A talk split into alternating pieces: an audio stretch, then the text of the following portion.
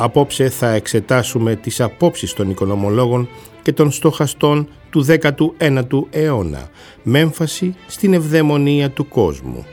Θέματα που συνεχίζουν να απασχολούν τους συναδέλφους τους τη σήμερον ημέρα του εικοστού πρώτου αιώνα.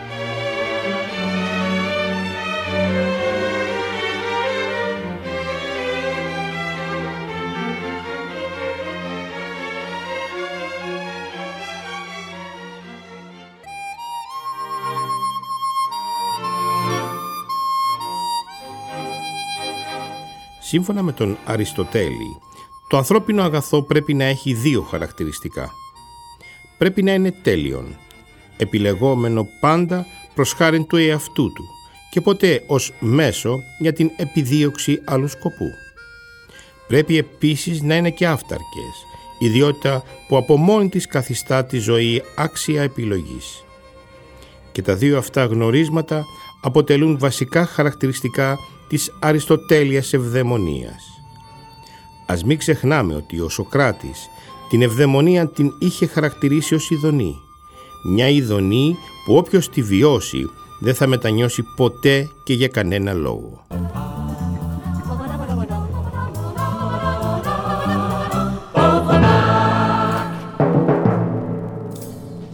Ακούτε την εκπομπή τέσσερα. Η μουσική που ακούμε και θα μας συντροφεύσει στην απόψινή μας εκπομπή είναι του γνωστού Γάλλου μουσικού Μισέλ Μανί. Η απόψινή μας εκπομπή θα είναι διεισδυτική στη σκέψη της εποχής του δέκατου ένατου αιώνα, που όμως εξακολουθεί να μας απασχολεί και να μας επηρεάζει μέχρι σήμερα. Θα δούμε την έννοια της ευδαιμονίας και το όφελος που μπορεί να προκύψει για μια ελεύθερη κοινωνία πολιτών. Βρισκόμαστε στις αρχές του δέκατου ένατου αιώνα, με τις ιδέες και τις απόψεις της παρέας της αλήθειας. Τον μισθοσυντήρητο καθηγητή Μάρθους να υποστηρίζει τους γεωκτήμονες και την άποψη ότι δεν φτάνει η γη να θρέψει απεριόριστο αριθμό ανθρώπων και ως εκ τούτου καλώς ο Θεός μας στέλνει τις αρρώστιες και τους πολέμους.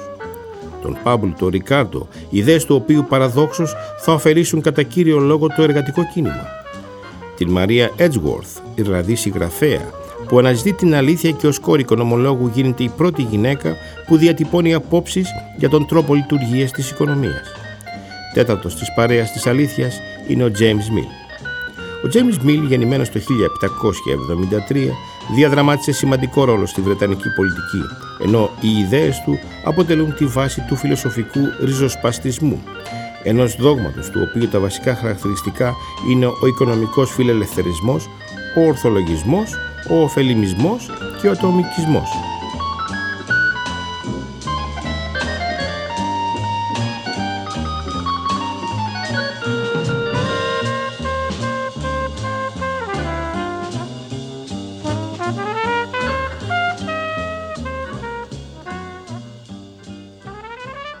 Ακούτε την εκπομπή τέσσερα. Στο μικρόφωνο ο Γιάννης Αλήθειας.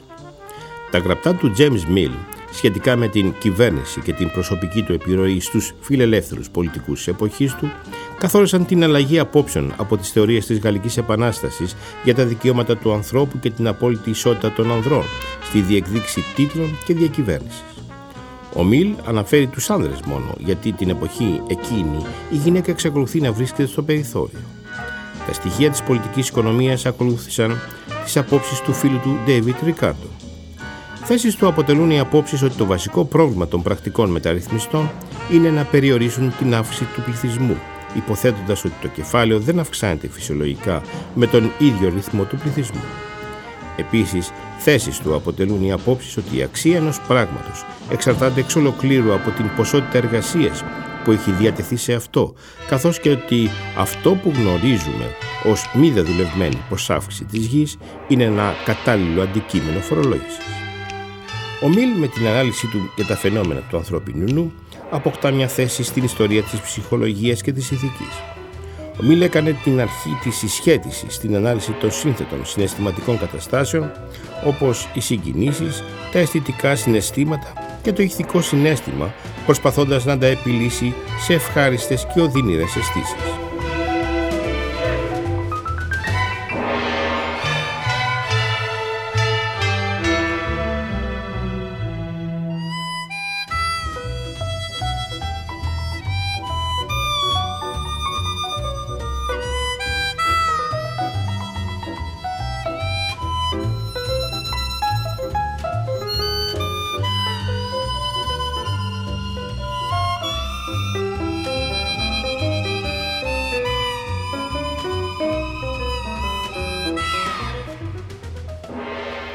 Ακούτε την εκπομπή τέσσερα. Στο μικρόφωνο ο Γιάννης Αλήθειας.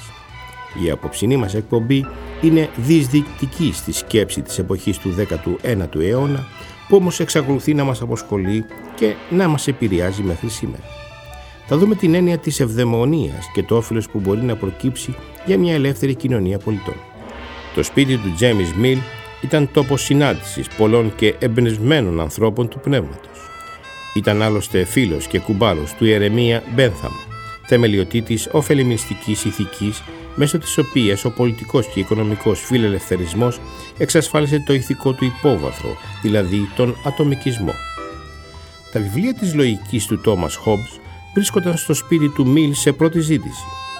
Ο Τόμας Χόμπς ήταν Άγγλος φιλόσοφος, γιος προτεστάντη κληρικού, ένας από τους πρώτους διανοητές θεμελιωτές του σύγχρονου κράτους και ιδρυτής της πολιτικής φιλοσοφίας.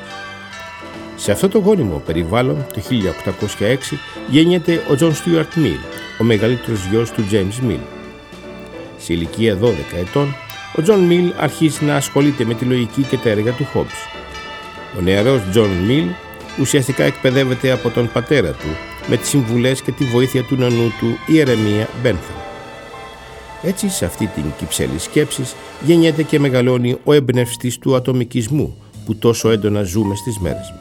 Ας δούμε λοιπόν τι ήταν ο περιβόητος ωφελημισμός.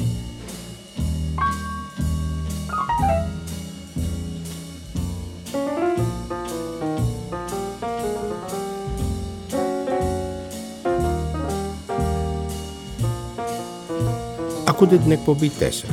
Στο μικρόφωνο ο Γιάννης Αλήθειας.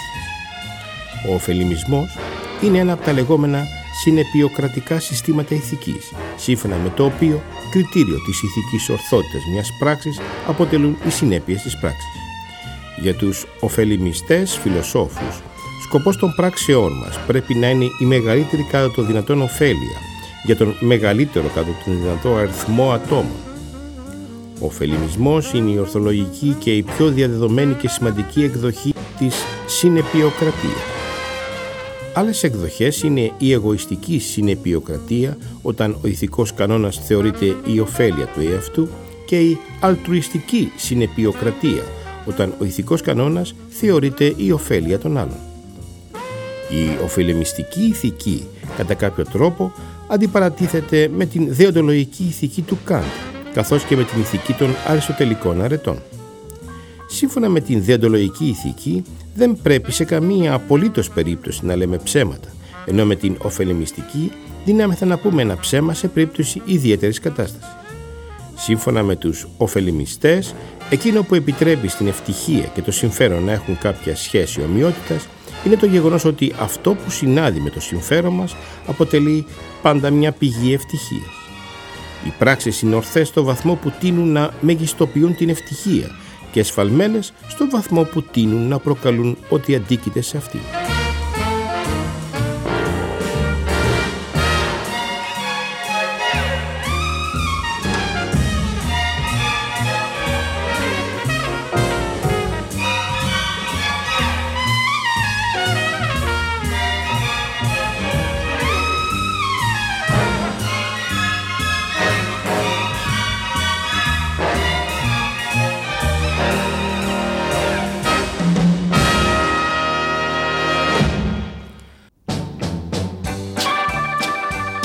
Ακούτε την εκπομπή τέσσερα. Στο μικρόφωνο ο Γιάννης Αλήθειας. Σε μια εποχή που οι άνθρωποι ακολουθούσαν παθητικά τους κανόνες τους οποίους θεωρούσαν σταλμένους από τον Θεό, ο Τζον Στιούαρτ Μιλ υποστήριξε ότι μοναδικό κριτήριο για να αξιολογηθεί ο ηθικός χαρακτήρας μιας πράξης είναι η αύξηση της συλλογικής ευτυχίας και η μείωση του συλλογικού πόνου. Εκτός όμως των ενιών του ωφελημισμού, ο Τζον Στιούαρτ Μιλ ανέπτυξε και τις έννοιες της ελευθερίας. Υποστήριξε ότι ο μεγαλύτερος τρόπος για να μεγιστοποιηθεί η ανθρώπινη ευτυχία είναι να μεγιστοποιηθεί η ανθρώπινη ελευθερία. Πρέπει να υπάρχει απόλυτη ελευθερία ανάπτυξης της ανθρώπινης φύσης προς απεριόριστες, ακόμη και αλληλοσυγκρουόμενες κατευθύνσεις. Ο άνθρωπος δεν πρέπει να εφησυχάζει αφού δεν υπάρχει μία και μοναδική μορφή ευτυχίας που πρέπει να ανακαλύψει. Οφείλει να βρίσκεται σε διαρκή αναζήτηση και πειραματισμό, έτσι ώστε ο καθένας να αγγίξει τη δική του προσωπική ευτυχία. Κι όμως, αυτά τα πιστεύω και οι προσδοκίες παραμένουν ανεκπλήρωτα ακόμη και στις μέρες μας.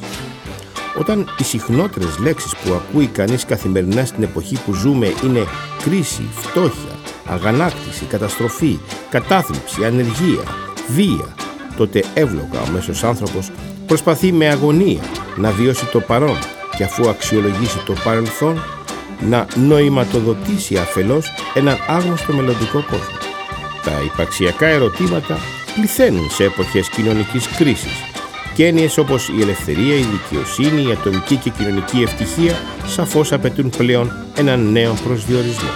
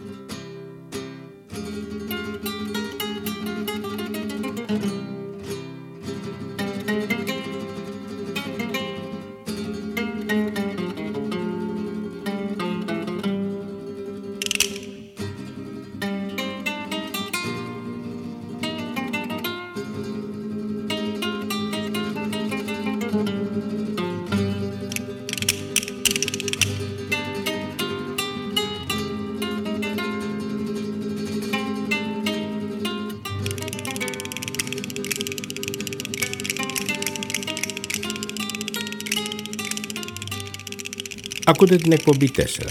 Στο μικρόφωνο ο Γιάννης Αλήθεια. Τα εκάστοτε προβλήματα της κοινωνίας μας αλλά και τα κριτήρια αξιολόγησής τους υπολογίζονται όχι ανάλογα με την προσωπική ευμερία των πολιτών σε τοπική βάση αλλά με βάση το εκάστοτε ισχύον ακαθάριστο εθνικό προϊόν. Έτσι έχουμε κοινωνίες όπου το μεγαλύτερο μέρος του πληθυσμού υποφέρει ενώ χάρη στα υψηλά εισοδήματα άλλοτε του κράτους και άλλοτε μιας μικρής ομάδας πλουσίων πολιτών υπό την αιγίδα του κράτους, πολιτικά επιδεικνύεται υψηλό Α Ε Π, άρα και οικονομική ευημερία. Αυτό ακριβώς δηλώνει και ο σύγχρονος ωφελημιστής φιλόσοφος Ρίτσαρντ Λάγιαρντ. Ο Λάγιαρντ, εξετάζοντας το ένιγμα της ευτυχίας, αναρωτιέται στις πραγματείες του εάν είμαστε πραγματικά ευτυχισμένοι. Εξετάζει τι θα έπρεπε να κάνουμε με διαφορετικό τρόπο ώστε να ζήσουμε μια ζωή πιο ευτυχισμένη, καθώς επίσης εάν έχει μεγαλύτερη σημασία η επιτυχία ή το να είμαστε πιο πετυχημένοι από τους άλλους. Προσπαθεί να δει πώς μπορούμε να ελέγξουμε τις διαθέσεις μας και να απαντήσει πώς μπορούμε να εφοδιαστούμε με εργαλεία τα οποία τονώνουν την ευτυχία που όλοι επιζητούμε στην καθημερινή μας ζωή ως κοινωνία.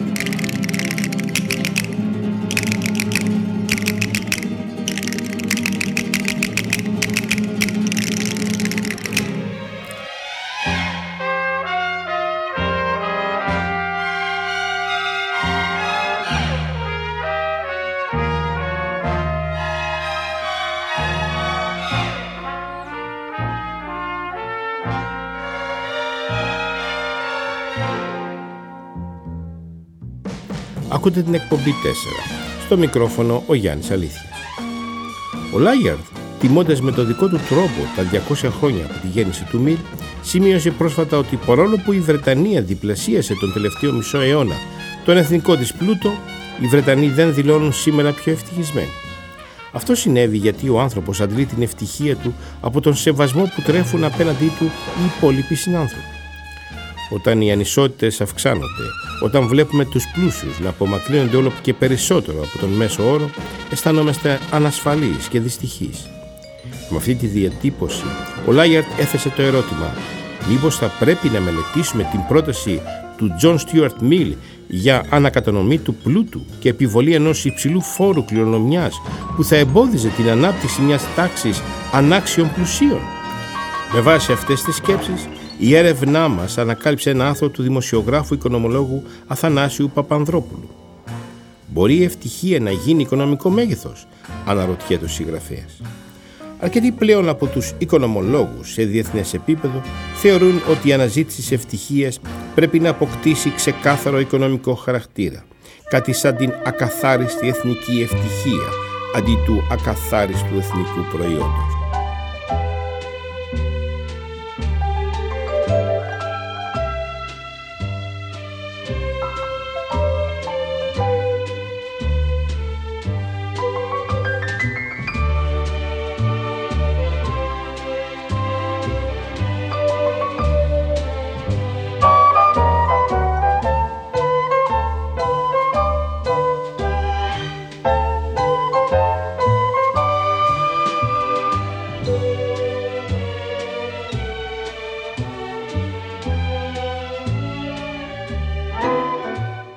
Ακούτε την εκπομπή τέσσερα.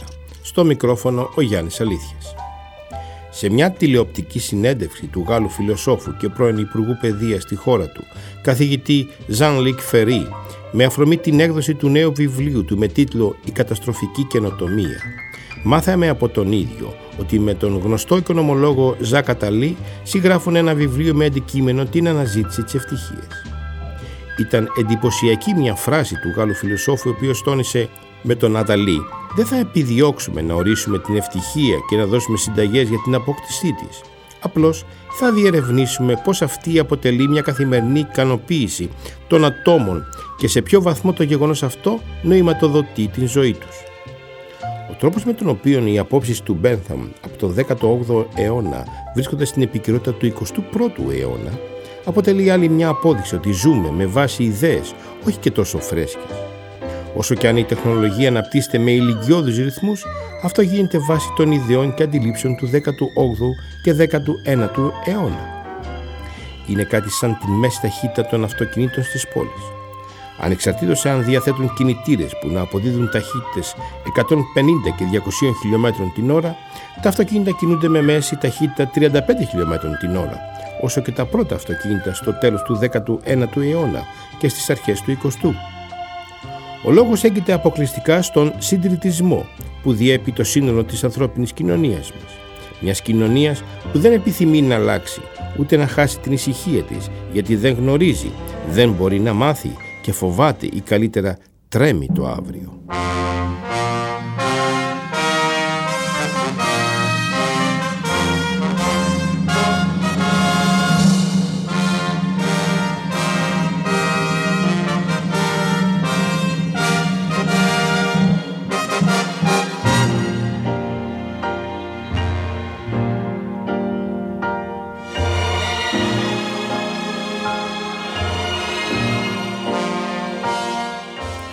Ακούτε την εκπομπή τέσσερα. Στο μικρόφωνο ο Γιάννης Αλήθειας. Η αναζήτηση της ευτυχίας είναι πράγματι ένας στόχος φιλόδοξος και σημαντικός. Αν και δεν ασχολείται για πρώτη φορά με το θέμα ο Jacques Attali, παλαιότερα σε μια σειρά από εκπομπές είχε κάνει λόγο για το νόημα των πραγμάτων και για το πώς μέσα από την συγκεκριμένη αναζήτηση μια κοινωνία θα μπορούσε να δώσει περιεχόμενο στην ευτυχία. Μια ευτυχία που τα τελευταία χρόνια απασχολεί την Αμερικάνικη Ένωση Οικονομολόγων, η οποία προκειμένου να εμβαθύνει σε αυτή την θεματική, πραγματοποίησε συνέδριο, στη διάρκεια του οποίου γνωστοί οικονομολόγοι όπως ο Τζέφρι Σάξ, ο νομπελίστας Πολ Κρούγκμαν, ο Τίμωθη Μπέργκερ και άλλοι εξέτασαν εάν δείκτες εκτίμησης της ευτυχίας θα μπορούσαν να αντικαταστήσουν το ακαθάριστο εγχώριο προϊόν. Με άλλα λόγια, αναρωτήθηκαν αν είναι δυνατή η εκπόνηση ενός δείκτη ακαθάριστου προϊόντος ευτυχίας, με τον Τζέφρι Σάξ να τονίζει ότι ένας τέτοιος δείκτης θα μπορούσε να ενταχθεί στους στόχους χιλιετίας του Οργανισμού Ηνωμένων Εθνών. Το πρόβλημα σε όλες αυτές τις σκέψεις έγκυται στο ότι η αναζητούμενη ευτυχία είναι η επικάλυψη της ιδιάζουσας ηθικής που διέπει τη φιλοσοφική δύση. Σύμφωνα με αυτή την ηθική, ως ανώτατο αγαθό ορίζεται η ηθικότητα των συνειδητών μας πράξεων με σκοπό τη δημιουργία ωφέλους και κάθε τι που θα μας είναι χρήσιμο και συμφέρον. Προσοχή τώρα σε αυτό που δεν αναφέρεται. Ωφέλιμο, χρήσιμο και συμφέρον σε εμάς, όχι στους άλλους. Η τελολογική θεωρία κόντρα στις ιδεολογικές θεωρίες. Μια θεωρία ατομικού συμφέροντος και πλήρους απεξάρτησης από το κοινωνικό σύνολο, καθώς η ηθικότητα μιας πράξης κρίνεται αποκλειστικά από το αποτέλεσμα που είναι θεωρητικώς ωφέλιμο και ευχάριστο και όχι από το φρόνημα ή την πρόθεση, όπως υποδεικνύουν οι ιδεολογικές θεωρίες.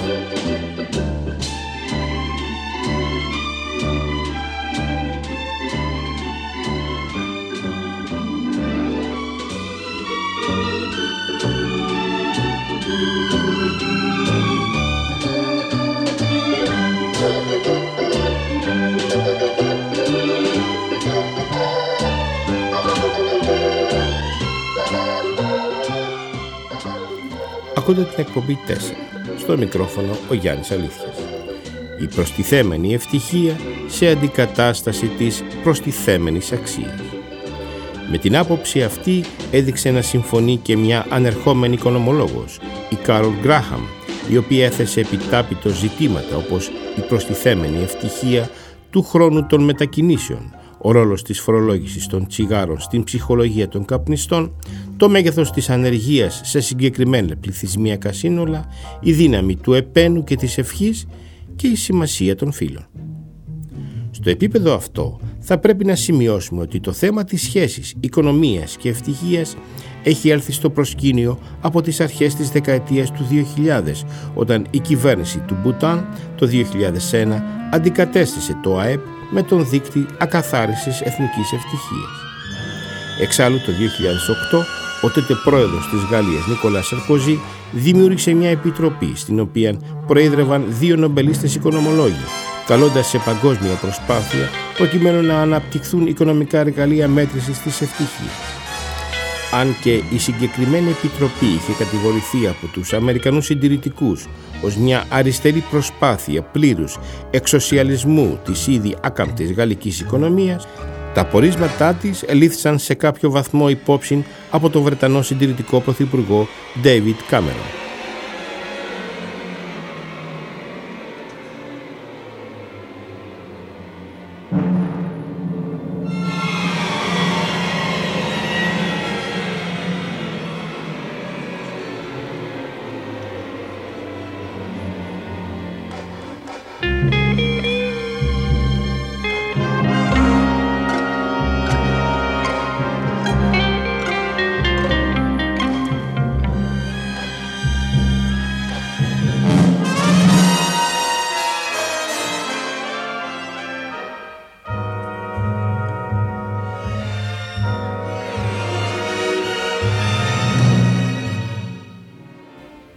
Ακούτε την εκπομπή τέσσερα. Στο μικρόφωνο ο Γιάννης Αλήθειας.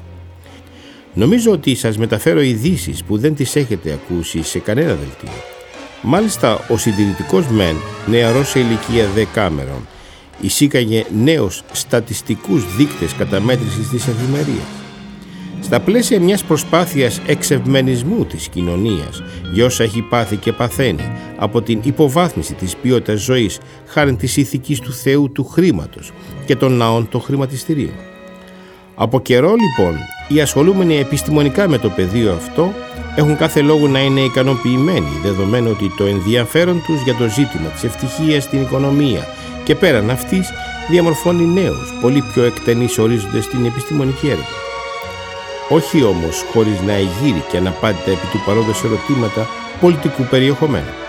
Κατά τη γνώμη μας, το σημαντικότερο από αυτά έγκυται αφενός στον ορισμό της ευτυχίας, έτσι που να είναι ο καταλληλότερος για την πολιτική, και αφετέρου στο πώς αλλάζει ο ορισμός αυτός ανάλογα με τις εκάστοτε κοινωνικές συνθήκες στις διάφορες χώρες του κόσμου.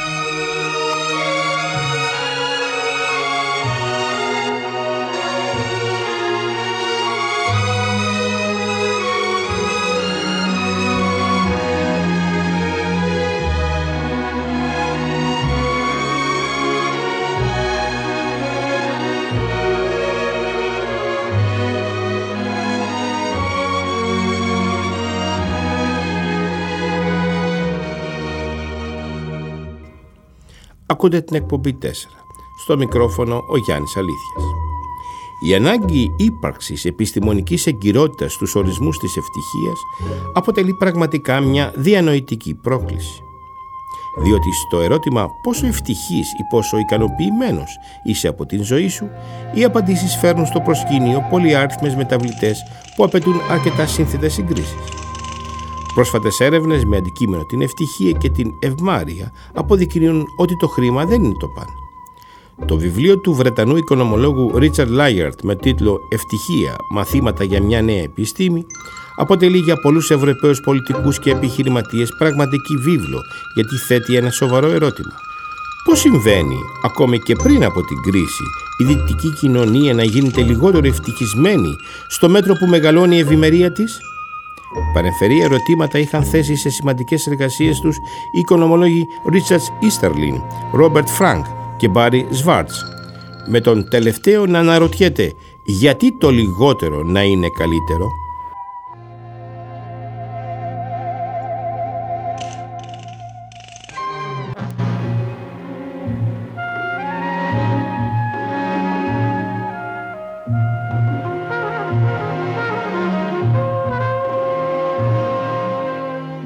Άκουτε την εκπομπή τέσσερα. Στο μικρόφωνο ο Γιάννης Αλήθειας. Απαντήσεις σε όλα τα προαναφερόμενα ερωτήματα επιχείρησε να δώσει ο Αμερικανός συγγραφέας Greg Easterbrook στο βιβλίο του «Το παράδοξο της πρόοδου», στο οποίο εξηγεί αναλυτικά γιατί η ικανοποίηση που προσφέρει μια μισθολογική αύξηση πολύ σύντομα εξαφανίζεται. Ο λόγος είναι απλός. Οι επιθυμίες μας θα αλλάξουν ταχύτατα και έτσι, εκ νέου, δεν θα είμαστε ευχαριστημένοι. Κάτι σαν το ανέκδοτο με το Χότζα, που όταν ο φτωχός αγρότης παραπονέθηκε ότι δεν του φτάνει ένα δωμάτιο για αυτόν, τη γυναίκα του και τα δυο τους παιδιά, τους σύστησε να βάλει μέσα το άλογο, το πρόβατο και τις κότες του. Όταν ο αγρότης το έκανε αυτό, έντρομος διαπίστωσε ότι η ζωή τους ήταν μια κόλαση. Πηγαίνοντας ξανά στο Χότζα, έλαβε τη συμβουλή κάθε εβδομάδα να αφαιρεί από το σπιτικό του και ένα ζώο. Μετά από τέσσερις εβδομάδες, όταν ξαναπήγε στο Χότζα και ο τελευταίος τον ρώτησε πώς διαμορφώθηκε πλέον η ποιότητα της ζωής του, χωρίς τα ζώα μέσα στο σπίτι, ο αγρότης παραδέχτηκε ότι είναι πολύ καλύτερα, άρα διατελεί ευτυχής. Εξάλλου, σύμφωνα με τις σκέψεις του Easterbrook, κάποιος που διαθέτει πενήντα ευρώ σκέφτεται ότι αν είχε εκατό ευρώ θα ήταν πιο ευτυχής. Όταν όμως πετυχαίνει το συγκεκριμένο στόχο, γρήγορα αλλάζει τις θαμμένες ανάγκες του, τις οποίες γνώριζε ότι δεν μπορεί με τα πενήντα του ευρώ να καλύψει, και έτσι με βάση τις νέες ανάγκες προσαρμόζεται σε μια νέα κατάσταση όπου τα εκατό ευρώ πλέον δεν του αρκούν. Ως εκ τούτου, πάβει γρήγορα να είναι ευτυχής, καθώς χρειάζεται στο εξής διακόσια ευρώ για να είναι ευτυχέστερο. Η αιτιολόγηση άπτεται της ψυχολογίας, καθώς ως παρατήρηση της νοητικής διεργασίας παρεμφερεί συμπεριφορές αποκρύβουν είτε έλλειψη ωριμότητας και αυτογνωσίας, είτε στερεοτυπικές πεποιθήσεις όπως η τύχη και η καντεμιά.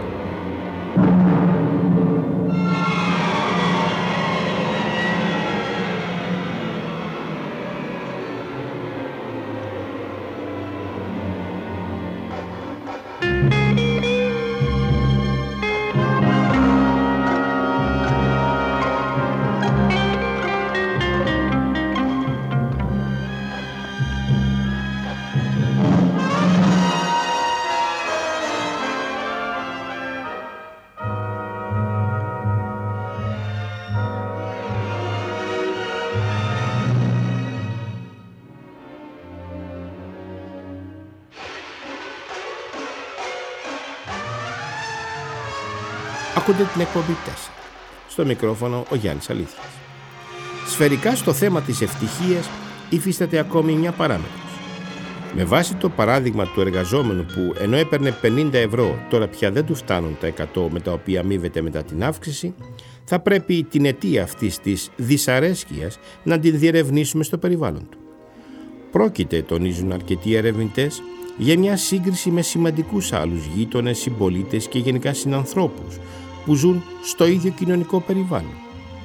Έτσι, μας λένε οι ερευνητές, ίσως τα εκατό ευρώ τελικά να του φανούν αρκετά όταν οι γείτονές του αμείβονται μόνο με πενήντα. Όταν όμως οι γείτονες αμείβονται με διακόσια, τότε ο εργαζόμενος του παραδείγματός μας θα παραμείνει δυσαρεστημένος. Αυτό είναι ένα συμπέρασμα από το οποίο συμπεραίνουμε ότι σε μια κοινωνία οι πλούσιοι είναι ευτυχείς όταν βλέπουν ότι διαθέτουν χρήματα και ευκαιρίες οι οποίες δεν είναι προφανείς για όλους. Όταν όμως η ευημερία γενικεύεται και όλοι σε κάποιο βαθμό μπορούν να έχουν απ' όλα, τότε ούτε οι πλούσιοι ούτε οι φτωχοί είναι ευτυχείς. Αυτό που λέει ο απλός λαός με αρνητικό πρόσημο. Γίναμε όλοι ίσοι κι όμοιοι. Σε αυτή τη σκέψη οφείλεται και το κατά διαστήματα ψαλίδισμα των ευκαιριών που προσφέρονται στη μεσαία τάξη, γιατί αν μετατραπούν όλοι σε πλουσίους, οι παλαιοί πλούσιοι τι θα απογίνουν, πόσο θα κινδυνέψουν να χάσουν τα πρωτεία και γιατί όχι ακόμη και τον ίδιο τους τον πλούτο.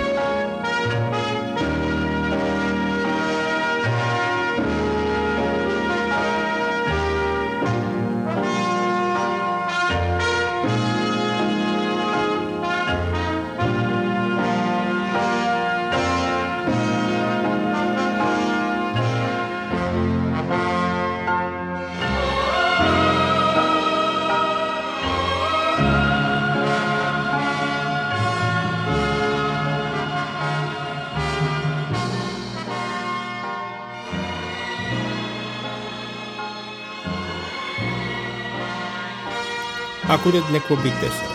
Στο μικρόφωνο ο Γιάννης Αλήθειας. Η απόψινή μας εκπομπή είναι διεισδυτική στη σκέψη της εποχής του δέκατου ένατου αιώνα, που όμως εξακολουθεί να μας απασχολεί και να μας επηρεάζει μέχρι σήμερα. Θα δούμε την έννοια της ευδαιμονίας και το όφελος που μπορεί να προκύψει για μια ελεύθερη κοινωνία πολιτών. Η προαναφερόμενη διαπίστωση οδηγεί τόσο τους οικονομολόγους όσο και τους φιλοσόφους σε μια αριστοτελική ερμηνεία της ευτυχίας, συνδέοντας την έννοια της ευτυχίας με την αριστοτελική έννοια της ευδαιμονίας. Υποστηρίζεται κατά αυτόν τον τρόπο ότι στον όρο ευδαιμονία ο μεγάλος φιλόσοφος με το F ευνοούσε αυθονία και ευημερία, ενώ με τη λέξη δαίμον συμβόλιζε τις δυνάμεις που ελέγχουν τη μοίρα των ανθρώπων. Εννοούσε δηλαδή το είναι ως ευκαιρία να ζει κανείς μια ζωή με πληρότητα. Κατά τον Τσέχο οικονομολόγο Σέντλατσεκ, η πληρότητα αυτή αποτελεί την νοηματοδότηση της ζωής εντός οικονομικής πραγματικότητας. Υποστηρίζει ωστόσο ότι αν τα άτομα δεν διαθέτουν την εν λόγω ικανότητα, παραδείγματος χάρη λόγω ελλείψεως ευκαιριών ή μόρφωσης, τείνουν να καταξιώνουν πιο καθημερινές εμπειρίες όπως τη φιλία ή την θρησκευτικότητα. Όσοι έχουν περισσότερες ευκαιρίες και δυνατότητες επιδιώκουν περισσότερο μακροπρόθεσμους στόχους και πιο φιλόδοξα επιτεύγματα, όπως επί παραδείγματι ο επιστήμονας που αναζητά τη θεραπεία για μια ανίατη νόσο, θυσιάζοντας διασκεδάσεις και προσωπικές σχέσεις στο βωμό της ερευνητικής του δραστηριότητας. Όπως αντιλαμβάνεστε, τα πάντα στηρίζονται σε μια δυσιδαίμονα αρχή, η οποία δεν έχει καμία σχέση με την αριστοτελική σκέψη της ευδαιμονίας.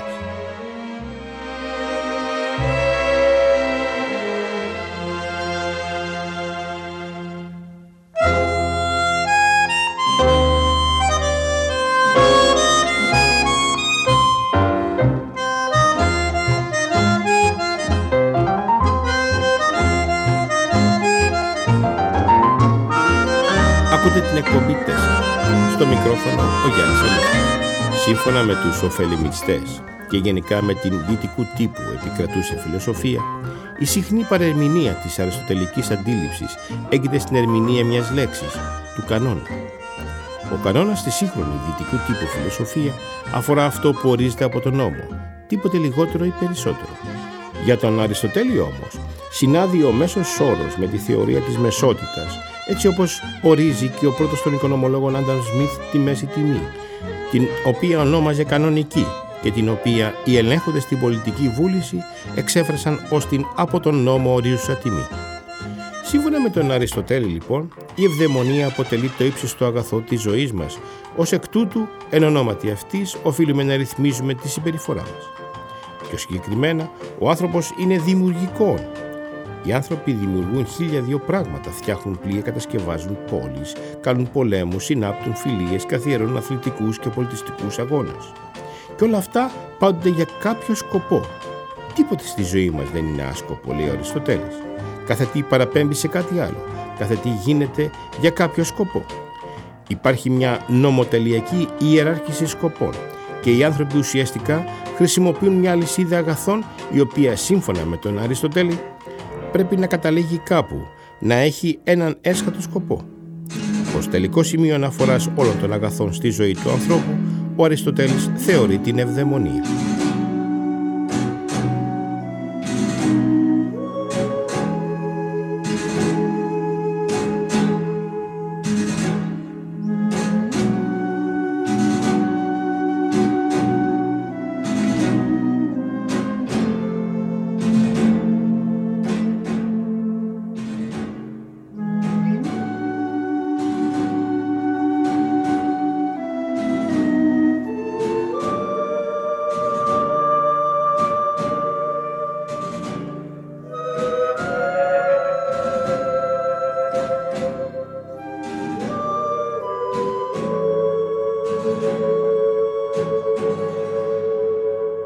Ακούτε την εκπομπή τέσσερα.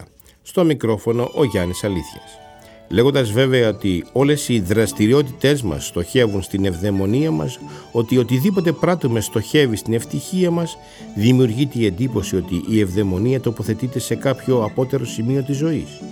Ένα σημείο που, σαν φτάσουμε και αφού έχουμε αποκτήσει όλα τα απαιτούμενα αγαθά, θα γίνουμε ευτυχισμένοι. Ωστόσο, μια παρεμφερής αντίληψη για την ευδαιμονία, σύμφωνα με τον Αριστοτέλη, είναι ανακριβής. Ο Αριστοτέλης δεν ήταν μυρολάτρης, όπως θέλουν οι σημερινοί οικονομολόγοι μας να πιστεύουν. Σύμφωνα με τις ιδέες του, μπορούμε να ευτυχίσουμε οποιαδήποτε στιγμή της ζωής μας, αρκεί να υιοθετήσουμε τον κατάλληλο τρόπο συμπεριφοράς.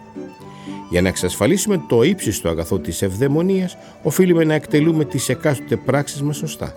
Ποιος είναι όμως αυτός ο ιδιαίτερος τρόπος συμπεριφοράς με τον οποίο οι άνθρωποι θα εξασφαλίσουν την ευδαιμονία τους? Πότε μπορούμε να πούμε ότι οι πράξεις μας εκτελέστηκαν ορθά ώστε να μας κάνουν ευτυχισμένους? Για να δοθεί απάντηση σε αυτές τις απορίες, λέει ο Αριστοτέλης, είναι αναγκαίο πρώτα απ' όλα να καθοριστεί το έργο του ανθρώπου. Και αυτό γιατί αισθάνεται κανείς ευτυχισμένος εφόσον κάνει καλά τη δουλειά του. Ένας αμπελουργός νιώθει ευτυχής εάν η παραγωγή κρασιού που είναι η δουλειά του είναι μεγάλη και εκλεκτή. Όλοι μας είμαστε εξουσιοδοτημένοι να επιτελούμε κάποιο έργο το οποίο αν εκτελεστεί σωστά αισθανόμαστε ευτυχισμένοι. Ο δραματουργός έχει στόχο να γράφει θεατρικά κείμενα που να ικανοποιούν το κοινό αίσθημα και αυτή την ικανοποίηση να τη λάβει πίσω ως αντίδρο της προσπάθειάς του να ευχαριστήσει τους θεατές και αυτό θα τον κάνει ευτυχή. Το έργο του δασκάλου είναι να διδάσκει με τέτοιο τρόπο ώστε ο μαθητής να μαθαίνει με ευχαρίστηση και από την πρόοδο του μαθητή να λαμβάνει ικανοποίηση, άρα και ευτυχία. Το έργο του οικοδόμου είναι να κατασκευάζει σπίτια όμορφα, ευρύχωρα και γερά, εισπράττοντας τη χαρά των ιδιοκτητών και μάλιστα σε καθημερινή βάση, και αυτό θα τον κάνει ευτυχή.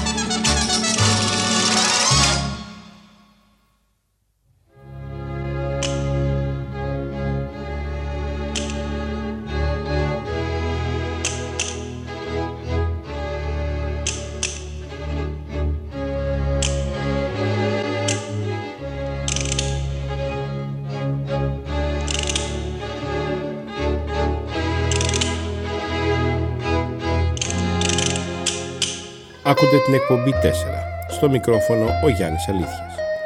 Ο άνθρωπος είναι πρικισμένος με μια ιδιαίτερη φύση, καθώς εκείνο που τον διαφοροποιεί σε σχέση με τα άλλα είδη της γης είναι ο λόγος, υπό την έννοια της σκέψης, ιδιότητα που ως αυτόματη διεργασία δεν μπορεί να υποδηλωθεί σε κανένα νόμο, ούτε σε πίεση κανονιστική. Σύμφωνα με τον Αριστοτέλη, ο καταλληλότερος τρόπος συμπεριφοράς που οδηγεί στην ευτυχία πηγάζει από την ρύθμιση της συμπεριφοράς αυτής σύμφωνα με το έργο που υπαγορεύεται από τη φύση μας. Αυτό σημαίνει ότι γίνεται κανείς ευτυχισμένος όταν συμπεριφέρεται σύμφωνα με το λογικό του. Διαφορετικά, αν αδιαφορήσει προς ό,τι του υπαγορεύει ο λόγος, είναι βέβαιο ότι θα δυστυχήσει. Αυτός ο λόγος, η αριστοτελική λογική, δεν είναι τίποτε άλλο από το σύνολο των αποφάσεων και των ενεργειών μας με απότερο σκοπό την επιδίωξη ισορροπίας και συμμετρίας. Ο Αριστοτέλης συνέδεσε την οικονομία με την πολιτική, ορίζοντας την πολιτική ως ενεργό ενασχόληση του πολίτη με τα κοινά και την οικονομία ως ενεργό ενασχόληση με τη διοίκηση ενός οίκου, στην οποία συμπεριλαμβάνεται ο καταμερισμός εργασίας, η λήψη αποφάσεων σχετικά με την παραγωγή αλλά και με την διανομή του παραγόμενου προϊόντος. Ο Αριστοτέλης ασχολείται λεπτομερώς και σε βάθος με φαινόμενα της οικονομικής επιστήμης, διατυπώνοντας τη θεωρία της αξίας και διακρίνοντας την αξία των αγαθών σε χρηστική και ανταλλακτική. Η χρήση και η ωφέλεια αποτελούν βασικά κριτήρια αποτίμησης των αγαθών, ενώ κατά την διατύπωση της θεωρίας της ωφελιμότητας επισημαίνεται η ελαστικότητα της ζήτησης. Ο Αριστοτέλης χρησιμοποιεί ως κύριο κριτήριο της ανάλυσης του το κόστος ύλης προς την εργασία, για να γίνει κατά αυτόν τον τρόπο ο πρόδρομος του ιστορικού υλισμού, όπως μετά από αιώνες εκφράζεται από τον Μάρξ.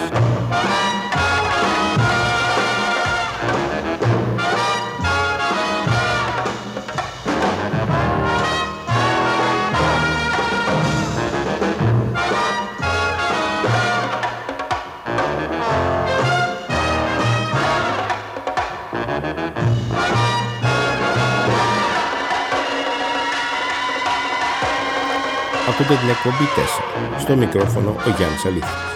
Με βάση τις σκέψεις του Αριστοτέλη, η συμπεριφορά σύμφωνα με την λογική φύση ισοδυναμεί με την επιλογή δεδομένων που δεν είναι ακραία ούτε υπερβολικά ούτε και ελλειπτικά. Σύμφωνα με αυτόν τον στοχασμό, η ευδαιμονία βρίσκεται πάντοτε στην επιλογή της μέσης οδού μεταξύ δύο ακραίων προοπτικών, της υπερβολής και της έλλειψης. Πιο συγκεκριμένα, πρόκειται για την γνωστή αριστοτελική θεωρία της μεσότητας, στο πλαίσιο της οποίας καθορίστηκε πέρα από την φύση της ευδαιμονίας και ο χαρακτήρας της αρετής. Ο Αριστοτέλης όμως προχωρά πέρα από το άτομο και καταπιάνεται με το ζήτημα της ευδαιμονίας από τη θεώρηση του κράτους. Ο Αριστοτέλης δηλώνει σχετικά ότι εφόσον κάθε κοινωνία αποσκοπεί σε κάποιο αγαθό, το κράτος, που είναι η υπέρτατη και η καθολικότερη μορφή κοινωνίας, οφείλει να αποσκοπεί στο υπέρτατο αγαθό. Η τελεολογική αυτή άποψη χαρακτηρίζει όλο το αριστοτελικό σύστημα σκέψης. Το νόημα και ο χαρακτήρας κάθε πράγματος στον κόσμο, είτε έμβιο, είτε εργαλείο, είτε κοινωνία, πρέπει να αναζητηθεί στον σκοπό της ύπαρξής του. Η ερμηνεία των όντων δεν πρέπει να αναζητείται στην αρχή της ανάπτυξης, αλλά στην τελική μορφή προς την οποία κατατείνει. Η οντολογική φύση προκύπτει από τον προορισμό και όχι από την προέλευση, και αυτό αντιτίθεται στα φιλοσοφικά πιστεύω της Δύσης περί προέλευσης και κληρονομικού δικαίου.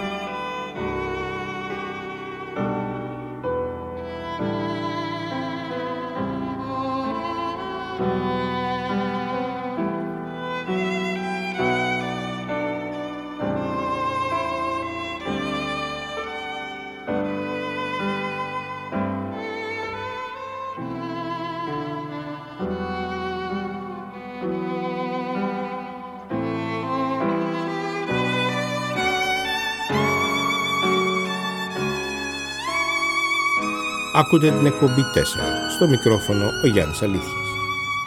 Από την συνολική έρευνα περί ευτυχίας όπως την ορίζουμε σήμερα, προκύπτει ότι μια σειρά ερευνητικών πορισμάτων από όλο τον κόσμο επιβεβαιώνει την ερευνητική διέστηση, δηλαδή τη διέστηση που οδηγεί πλέον σε μια άλλη θεώρηση της οικονομίας, κόντρα στη σημερινή ύπαρξη απληστίας, η οποία εκ του αποτελέσματος αναδεικνύεται κινητήριος δύναμης της δυτικότροπης ζωής της κοινωνίας μας. Έτσι, στις νέες συνθήκες, ορισμένες κοινωνίες μοιάζουν έτοιμες να εντάξουν στους πολιτικούς τους στόχους την ευτυχία με την έννοια της καθημερινής ικανοποίησης. Άλλες πάλι, όπως οι Ηνωμένες Πολιτείες της Αμερικής, μέσω της διακήρυξης της ανεξαρτησίας, καταγράφουν το δικαίωμα στην επιδίωξη της ευτυχίας, ένα δικαίωμα που παραδοσιακά οφείλεται στη δημιουργία νέων ίσων ευκαιριών, όχι όμως και ίσων αποτελεσμάτων. Τελικά, η υπόσχεση προς τους πολίτες σχετικά με την ευτυχία τους υπό την έννοια της ικανότητας να ζουν μια ζωή με πληρότητα άρχεται από την δόμηση της συμπεριφοράς, καταλήγοντας στην ηλική αντίληψη του καταναλωτισμού, το γνωστό shopping therapy.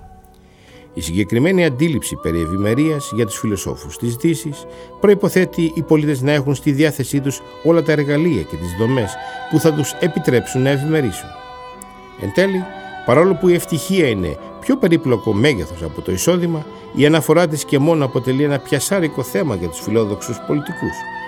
Ακόμη και το γεγονός ότι η ευτυχία ενοιολογικά έχει τεθεί στο τραπέζι των συζητήσεων αποδεικνύει πόσο σημαντική αλλαγή υποδείγματος ζούμε. Σε μια εποχή όπου ο δημόσιος διάλογος χαρακτηρίζεται τόσο συχνά από διχασμό και φιλονικίες, η αναζήτηση, έστω και για λόγους σκοπιμότητας, νέων τρόπων καταμέτρησης της ευημερίας των πολιτών, αντί να δίνεται έμφαση στις ρίζες της διαίρεσής τους, είναι απριόρι μια καλοδεχούμενη αλλαγή.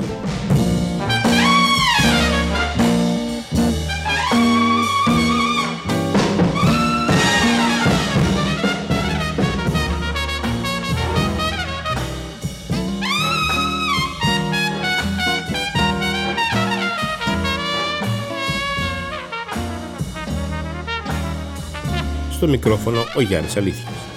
Μήπως τελικά, μας λέει ο καρδιολόγος Θανάσης Δρίτσας, ένας άνθρωπος που βρίσκεται καθημερινά αντιμέτωπος με ασθένειες, οφειλόμενος κυρίως στις έννοιες ζω και ποιότητα ζωής, η ευδαιμονία μας κρίνεται από τη διάρκεια του ελεύθερου χρόνου μας? Αναπόφευκτα όμως, τα σημερινά κοινωνικο-οικονομικά δεδομένα οδηγούν σε αύξηση του χρόνου εργασίας και περιορισμό του ελεύθερου χρόνου. Μάλιστα, η κοινωνία της αγοράς, μέσα από την μείωση της αμοιβής ωραίας εργασίας, οδηγεί εκβιαστικά σε αύξηση των ωρών απασχόλησης. Επιπλέον, ο πολίτης του δυτικού κόσμου αποδίδει σχεδόν το μισό εισόδημά του στην εφορία και το ποσοστό αυτό προβλέπεται ότι θα αυξηθεί περαιτέρω στο μέλλον. Μάλιστα, οι φορολογικές υπηρεσίες έχουν αποκτήσει παγκοσμίως πλέον ένα ξεκάθαρο αστυνομικό και αυταρχικό πρόσωπο, ενώ είναι βέβαιο ότι στο εγγύς μέλλον ο φοροεισπράκτορας θα έχει και επίσημα δικαιοδοσίες αστυνομικού. Είναι επίσης ενδιαφέρον ότι στις Ηνωμένες Πολιτείες της Αμερικής δρομολογούνται ήδη νομικές διαδικασίες που θα εμποδίζουν τους πολίτες να αντλούν ιδιωτικά νερό, ή να καλλιεργούν τη γη παράγοντας τροφή σε οικιακό επίπεδο, όπως έκαναν δηλαδή οι κάτοικοι αυτού του πλανήτη εδώ και χιλιάδες χρόνια, προκειμένου να επιβιώσουν. Έτσι, πολυεθνικά οικονομικά συμφέροντα αποβλέπουν ενδεχομένως τη δημιουργία μελλοντικών κοινωνιών, οι οποίες θα είναι δέσμιες ενός απολυταρχικού κεντρικού συστήματος προμήθειας και αγοράς τροφής. Παρά την υποτιθέμενη πρόοδο της επιστήμης και της τεχνολογίας, σήμερα οι περισσότεροι άνθρωποι έχουν απολέσει την ελευθερία στις επιλογές τρόπου ζωής, όπως και την δυνατότητα να απολαμβάνουν αβίαστα τα φυσικά αγαθά.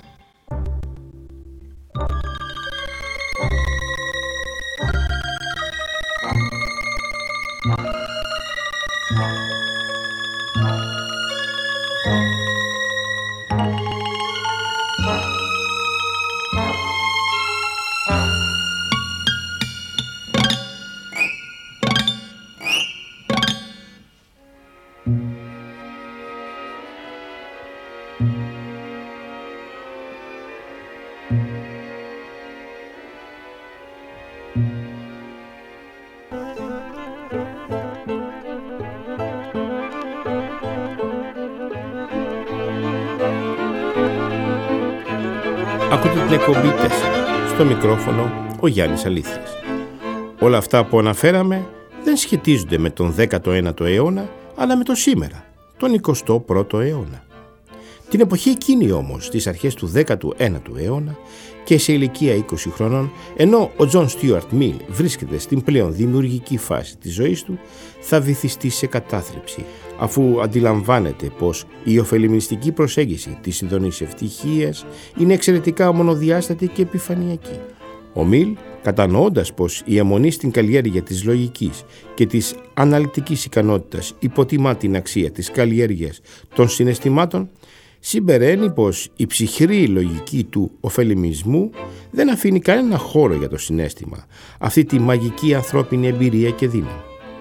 Είναι η εποχή που ο Τζον Μιλ θα έρθει σε επαφή με τον ρομαντισμό, διαβάζοντας ποίηματα Γερμανών ποιητών όπως ο Γκέτε και ανακαλύπτοντας την ύψιστη αξία του συναισθήματος ως ατομικό εσωτερικό βίωμα. Εάν ο ωφελημισμός διατείνεται πως ο πόνος είναι το ύψιστο κακό και η ευτυχία με την ειδονή το ύψιστο καλό, ο Μιλ έρχεται να προσθέσει σε αυτά την αξία της πνευματικότητας και του συναισθήματος. Η ζωή αποκτά νέες διαστάσεις, γίνεται πλέον αντιληπτή ως ζωντανό έργο τέχνης. Πρόκειται για μια κατάσταση στην οποία λαμβάνουν χώρα οι πράξεις, οι επιλογές, τα βιώματα, οι επιθυμίες και τα όνειρα κάθε ατόμου. Απαραίτητο στοιχείο για την εύρυθμη λειτουργία αυτής της συνθήκης αποτελεί η ύπαρξη ελευθερίας, κάτι δισεύρετο τόσο για τον κόσμο εκείνης της εποχής όσο και την σημερινή μας κοινωνία, στην οποία η ελευθερία υπάρχει μόνο κατ' όνομα ή μάλλον καλύτερα σύμφωνα με τον νόμο.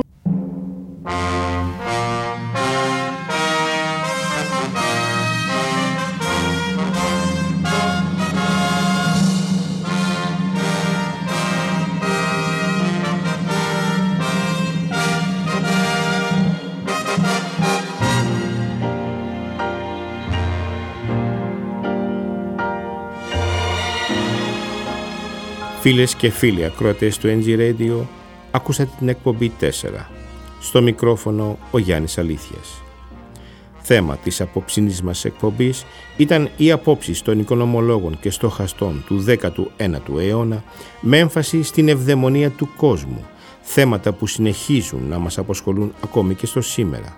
Η μουσική που ακούσαμε ήταν του μεγάλου Γάλλου μουσικού Μισέλ Μανί. Ραντεβού την επόμενη εβδομάδα, την ίδια ημέρα και ώρα.